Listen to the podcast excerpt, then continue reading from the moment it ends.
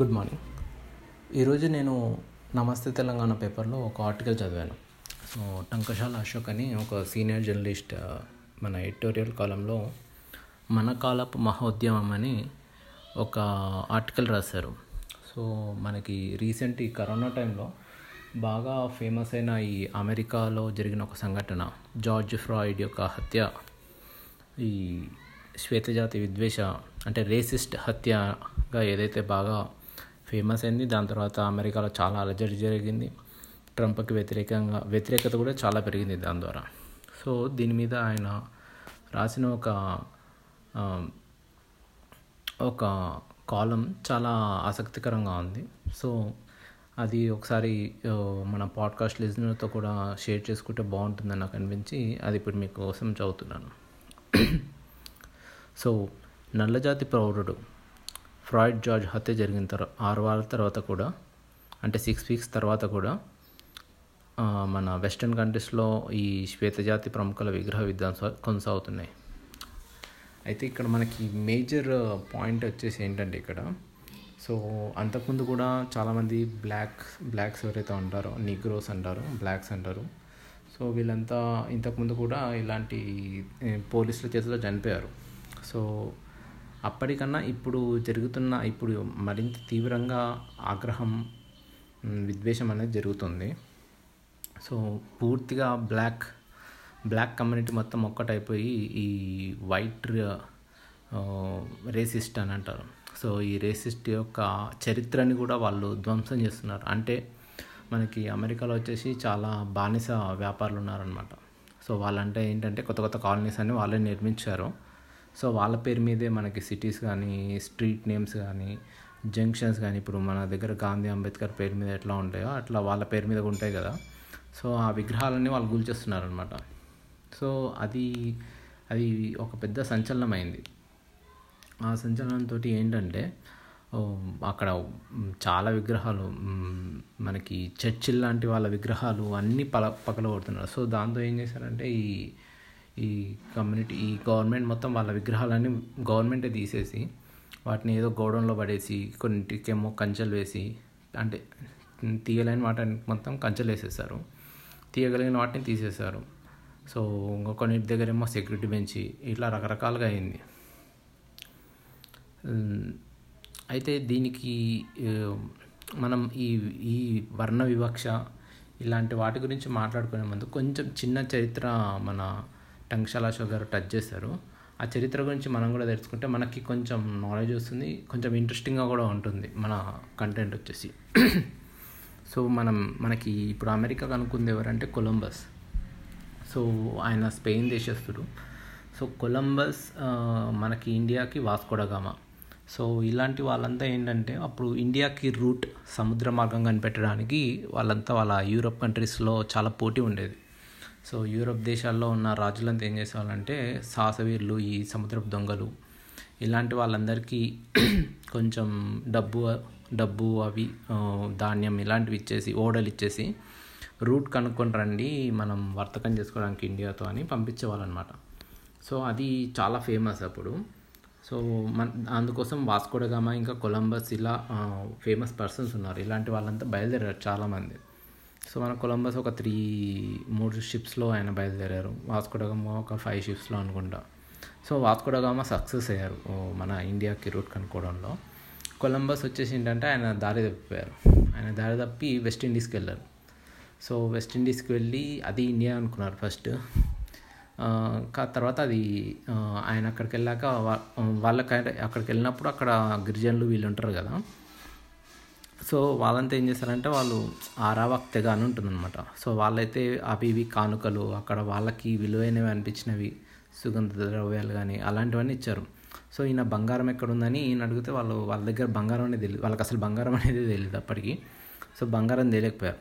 So ఈయన return వచ్చేసరికి మనకు మార్కో పోలో ఈ వాస్కోడగామా ఇలాంటి వాళ్ళంతా బంగారం బంగారం తీసుకొచ్చారనమాట సో ఈయన బంగారం తీసుకొచ్చారు నువ్వు తీసుకురాలేదని ఈయన ఎక్కించడం స్టార్ట్ చేశారు అప్పటికి కొలంబస్ని. సో ఈసారి ఇతను ఏం చేశారంటే ఇలా కాదు మనం ఏదైనా వాల్యుబుల్ థింగ్ తీసుకురావాలి. అంటే ఇతను కనుక్కున్న రూట్ కాబట్టి దాన్ని కమర్షియలైజ్ అంటే దాన్ని కమర్షియలైజ్ చేయాలి అంటే అక్కడ ఏదన్నా మనం ప్రాఫిట్ చేసుకోవాలి మనం కనిపెట్టి మనం కష్టపడిన దాంతో మనం ఒకటి కనిపెట్టాం కదా దాన్ని ఏదైనా కష్టపడి చేసుకోవాలని ఏం చేశారంటే అక్కడ వాళ్ళంతా గిజ్జంతగలు కాబట్టి ఇప్పుడు మనకి యూరప్లో పనిచేయడానికి బానిసలు కావాలి. బానిసలు ఎందుకంటే వాళ్ళకి జీతాలు ఇవ్వక్కర్లేదు. వాళ్ళకి కేవలం తిండి పెడితే సరిపోతుంది. సో బానిస వ్యాపారం చేద్దాం అనుకొని ఆయన ఫస్ట్ బానిస వ్యాపారం చేసుకోవాలని ఒక పదిహేడు ఓడలు తీసుకెళ్ళి అక్కడ స్థానికులు ఉంటారు కదా ఆ వెస్ట్ ఇండీస్ ఇంకా ఈ అమెరికా అమెరికా ఖండం ఉంది కదా. అప్పటికి ఇంకా అది కెనడా ఇలా దేశాలుగా వెళ్ళిపోలేదు. సో అమెరికా ఖండంలోకి వెళ్ళి అక్కడ స్థానికులందరినీ చెరబట్టి వాళ్ళందరినీ బానిసలు చేసి తీసుకొచ్చారు. టోటల్గా ఒక ఫైవ్ హండ్రెడ్ మెంబర్స్ని బానిసలుగా మార్చి తీసుకొచ్చేసాడు అనమాట సో అది బానిసల వ్యాపారానికి ఇది ఆరంభం. సో కానీ మనకి ఈ అమెరికన్ కంట్రీస్ అమెరికన్ కాంటినెంట్స్ నుంచి బానిస వ్యాపారానికి అది ఫస్ట్ స్టెప్.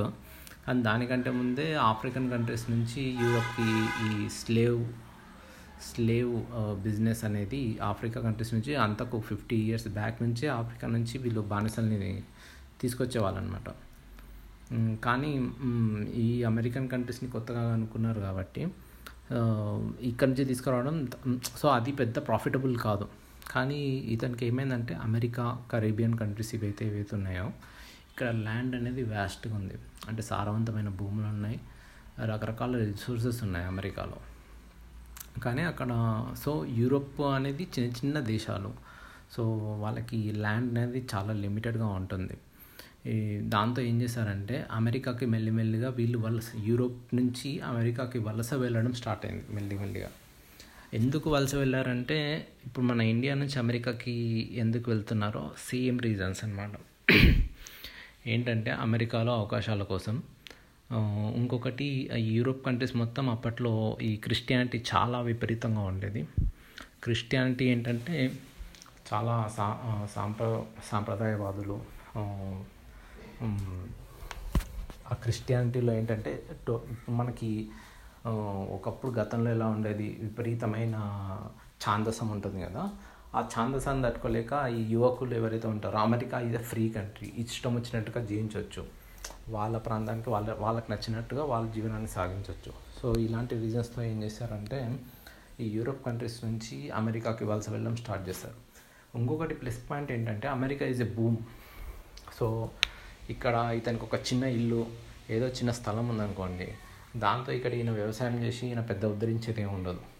అదే అమెరికా అదే ఇది అమ్ముకొని అమెరికాలో ల్యాండ్ అనేది చాలా పెద్దగా ఉంటుంది. ల్యాండ్ ఎక్కువ ఉంది. జనాలు లేరు. సో అక్కడ ఏంటంటే అక్కడ ఇతని కొంత కొంత డబ్బు ఇచ్చేస్తే వాళ్ళు విపరీతంగా ల్యాండ్ ఇచ్చేస్తారనమాట సో ఎకరాలకు ఎకరాలు ల్యాండ్ వచ్చేస్తుంది. సో తక్కువ డబ్బుతో ఎక్కువ ఎకరాల్లో వ్యవసాయం చేయొచ్చు.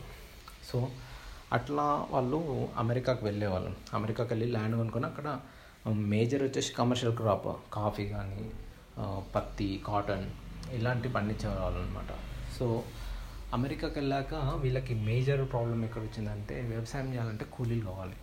మనకు పత్తి పంటకి కూలీలు కావాలి. సో కూలీలు మళ్ళీ వీళ్ళు కూలీలు జీతాలకు వెళ్తే ఇప్పుడు వీళ్ళ యూరోప్ నుంచి వచ్చింది ఏంటంటే యూరోప్లో గతి లేక యూరోప్లో గతి లేక వాళ్ళు అమెరికాకు వచ్చారు. మళ్ళీ ఇంత ఇంత కూలీలు ఇవ్వాలంటే వాళ్ళ వల్ల కాదు.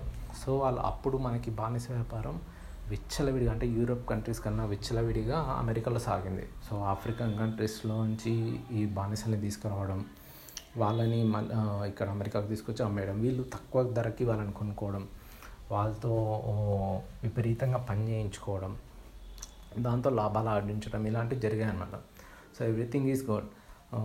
మనకి ఒక కాకపోతే ఆ టైంలో ఈ ఎవరైతే యూరోప్ నుంచి వచ్చారో ఈ వ్యవసాయం ఈ వ్యాపారాలు వీటితో వాళ్ళు ఏం చేస్తారంటే వాళ్ళు వాళ్ళు శక్తివంతులు అయ్యారు వాళ్ళకి మంచి పవర్ దొరికింది.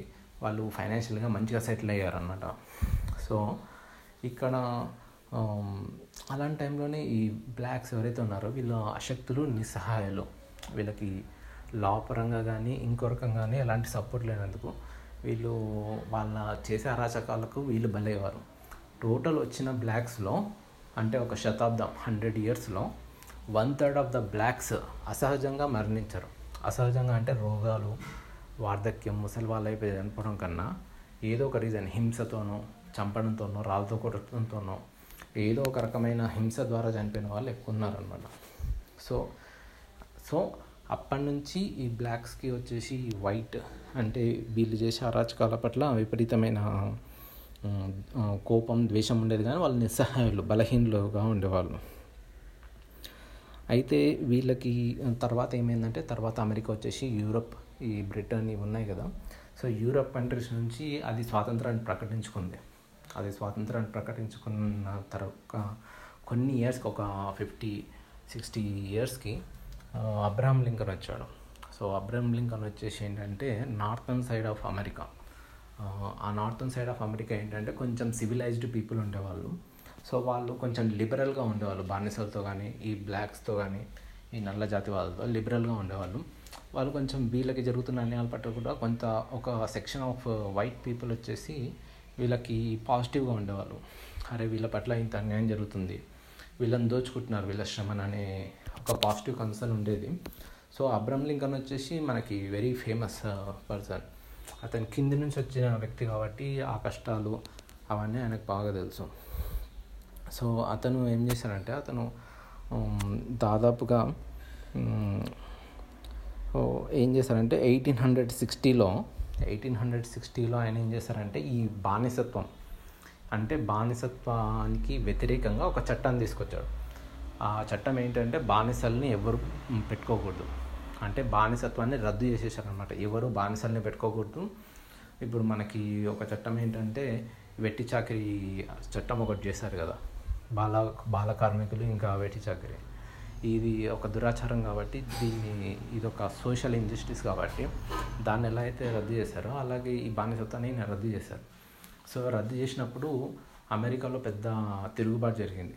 అంటే అంతర్గత యుద్ధం జరిగిందనమాట పదకొండు రాష్ట్రాలు దక్షిణాది southern side of the America అనమాట పదకొండు రాష్ట్రాలు కాలిఫోర్నియా కూడా దాంట్లో ఉంది.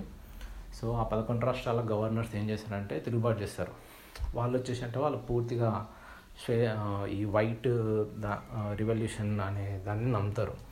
మనం మనం పెద్ద మనం గొప్ప వాళ్ళము వీళ్ళంతా తక్కువ జాతి వాళ్ళు అన్న దాన్ని బలంగా నమ్ముతారు అనమాట సో వాళ్ళు ఏం చేస్తారంటే వాళ్ళు తిరుగుబాటు చేస్తారు. వాళ్ళు మాదొక ప్రత్యేక దేశం అని ప్రకటించుకొని వాళ్ళు అబ్రహం లింకన్ మీద తిరుగుబాటు చేస్తారు. సో అబ్రహం లింకన్ ఫైనల్గా గెలిచారు. తన సైన్యంతో వాళ్ళందరినీ ఓడించేసి. సో ఆ తర్వాత ఏమైందంటే ఇప్పుడు బానిసలకి పెద్ద అశనిపాతం లాంటి బానిసత్వం అనేది నశించింది. అయితే బానిసత్వం నశించింది కానీ సొసైటీలో కానీ ఉద్యోగాల్లో కానీ వ్యాపారాల్లో కానీ పొలిటికల్గా కానీ వాళ్ళకి జరిగే ఇంజస్టిస్ మాత్రం జరుగుతున్నాయి అంటే సొసైటీ పరంగా వాళ్ళని వేరుగానే చూడడం మొదలుపెట్టారు. కాకపోతే లా పరంగా అయితే వాళ్ళకి కొన్ని కొన్ని రక్షణ చర్యలు వచ్చాయి. తర్వాత మార్టిన్ లూథర్ కింగ్ ఇలాంటి వాళ్ళంతా వచ్చి ఫస్ట్ టైం బ్లాక్స్కి కూడా ఓటు హక్కు బ్లాక్స్కి ఓటు హక్కుని సాధించారు. సో అప్పుడు ఏమవుతుంది బ్లాక్స్కి ఈ ప్రో గవర్నమెంట్ వస్తుంది. ఒకవేళ బ్లాక్స్కి ఓటు హక్కు ఉంటే బ్లాక్స్ నుంచి కూడా నాయకులు పుడతారు. ఇప్పుడు మనకి అవసరం బిన్ సారీ ఒబామా. సో వీళ్ళంతా బ్లాక్సే కదా. సో వీళ్ళకి బ్లాక్స్ ఓట్ వేయడం వల్ల బ్లాక్స్ నుంచి కూడా పొలిటీషియన్స్ వచ్చి బ్లాక్స్ని రిప్రజెంట్ చేస్తూ వాళ్ళకున్న కష్టాన్ని తీర్చే విధంగా ఉంటుందని అప్పుడు మార్టిన్ లూథర్ కింగ్ చేశారు. సో మార్టిన్ లూథర్ కింగ్ హత్య కూడా జరిగింది ఆ తర్వాత. సో అయినా ఇన్నేళ్ళైనా ఈ ఆధునిక సమాజంలో కూడా మనకి పోలీసులో కానీ సొసైటీలో కానీ ఈ బ్లాక్స్ని నేరస్తులుగాను అంటరాని వానిగాను వాళ్ళని తక్కువగా చేయడము కించపరచడము సామాజికంగా వాళ్ళని వెక్కిరించడం ఇలాంటివి విపరీతంగా జరుగు అక్కడక్కడ జరుగుతున్నాయి. ఏంటంటే ఇవన్నీ మనసులో గూడు కట్టుకొని ఉంటాయి. ప్రతి ఒక్కరికి అవమానాలు ఈ వాళ్ళని పార్షాలిటీగా చూడడం ఇవన్నీ ఏంటంటే మెల్లిమెల్లిగా వాళ్ళ మనసులో గూడు కట్టుకొని ఉంటాయి. అయితే ఏదైనా ఒక చిన్న స్పార్క్ ఒక నిప్పు రవ్వ వెళ్తే మొత్తం దావానంలో పేలిపోతుంది కదా. సో అలాంటిదే జార్జ్ ఫ్రైడ్ ఉదంతంలో జరిగింది. జార్జ్ ఫ్రైడ్ని అంత కర్కశంగా నేను నాకు ఊపిరి ఆడట్లేదు అంటున్నా కూడా ఆ పోలీస్ ఆఫీసర్ చంపే వీడియో ఉంది కదా. సో అది చూడగానే వీళ్ళందరిలో అప్పటి వరకు ఉన్న ఈ భావోద్వేగం అంతా బయటకు వచ్చేసి ఇంత పెద్ద ఉద్యమంగా జరిగింది. సో మనకి కరోనా టైం రావడం వల్ల టీవీ ఛానల్స్ అన్నీ కరోనాతో నిండిపోయాయి. కానీ ఇది ఒక పెద్ద అందుకే దీన్ని ఏమన్నారంటే మన కాలపు మహోద్యమం అని అన్నారు. సో మార్టిన్ లూథర్ కింగ్ ఇంకా ఆ టైం తర్వాత అంత పెద్ద ఉద్యమం ఇదే. సో ఇది ఓన్లీ అమెరికాకు పరిమితం కాలేదు యూరోప్ కంట్రీస్ ఇలాంటి అన్ని చోట్ల కూడా జరిగాయి. ఇంకొకటి మనకి మనకి నోటెడ్గా జరిగింది ఏంటి అంటే మనకి ఇప్పుడు దక్షిణాఫ్రికా సౌత్ ఆఫ్రికా అంటారు కదా. సో అక్కడ కూడా గాంధీ విగ్రహాన్ని కూల్చారనమాట ఈ నల్లజాతి నిరసనకారులు గాంధీ విగ్రహాన్ని ఎందుకు కూల్చారంటే అప్పట్లో చరిత్రలోకి వెళ్తే వీళ్ళంతా చరిత్రను తిరిగి వస్తున్నారు ఇప్పుడు. చరిత్రను చదివి మనకి ఎవరెవరు ఎట్లా చేశారనేది చూస్తున్నారు. సో చరిత్రలో ఏమైందంటే అప్పుడు మనకి ఇంత మనకి సౌత్ ఆఫ్రికాలో శ్వేత శ్వేతజాతీయులకి గాంధీజీ నిరసన తెలిపాడు కదా. నిరసన తెలిపినప్పుడు మరి నల్ల జాతి వారి గురించి అప్పుడు ఎవరో అడిగితే గాంధీజీ వచ్చేసి వాళ్ళు బానిసలుగా ఉండాల్సిందే వాళ్ళు మేము ఒకటి కాదన్న ఒక వ్యాఖ్య ఉంటుందన్నమాట. సో దానికి నిరసనగా వీళ్ళు గాంధీ విగ్రహాన్ని కూడా వీళ్ళు కూల్చేశారు సో సో ఈ ఉదంతం ఏంటంటే ఎప్పుడైతే ఒక జాతికి ఒక వర్గానికి వ్యతిరేకంగానో వా- స్వప్రయోజనాలు వీటికి వీటి ఆధారంగానే రాజకీయాలు కానీ పాలిటిక్స్ కానీ నడిపితే ఇలాంటి ఉదంతాలు జరుగుతాయి. సో అమెరికాలో ఇలాంటి ఘటన జరగడానికి ప్రధాన కారణం ట్రంప్ లాంటి ప్రెసిడెంట్ అని ప్రెసిడెంట్ అని అనుకోవచ్చు. ఎందుకంటే ఆయన హుందాగా ఉండరు. బాహాటంగా నేను వీళ్ళకి వ్యతిరేకం వీళ్ళకి అనుకూలమనే నినాదం ఆయన తీసుకున్నారు. సో కాబట్టి ఇలాంటి రీజన్స్ అన్నిటితోని ఇప్పుడు అమెరికాలో ఒక మహోద్యమం నడుస్తుంది.